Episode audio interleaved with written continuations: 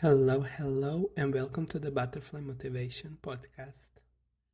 Oh, so you wanna talk about power? Oh, let me show you power. I eat boys like you for breakfast, one by one, hung on my necklace, and they'll always be mine. What makes a person powerful? Powerful people always expect the best. They believe that everybody around them are chasing the dreams the same way that they are.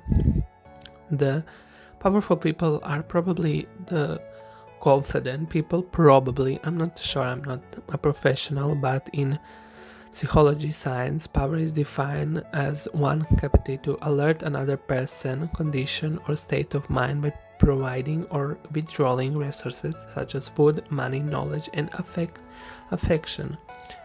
So in some way we can see power in a good way but Mostly in this world we see it in a bad.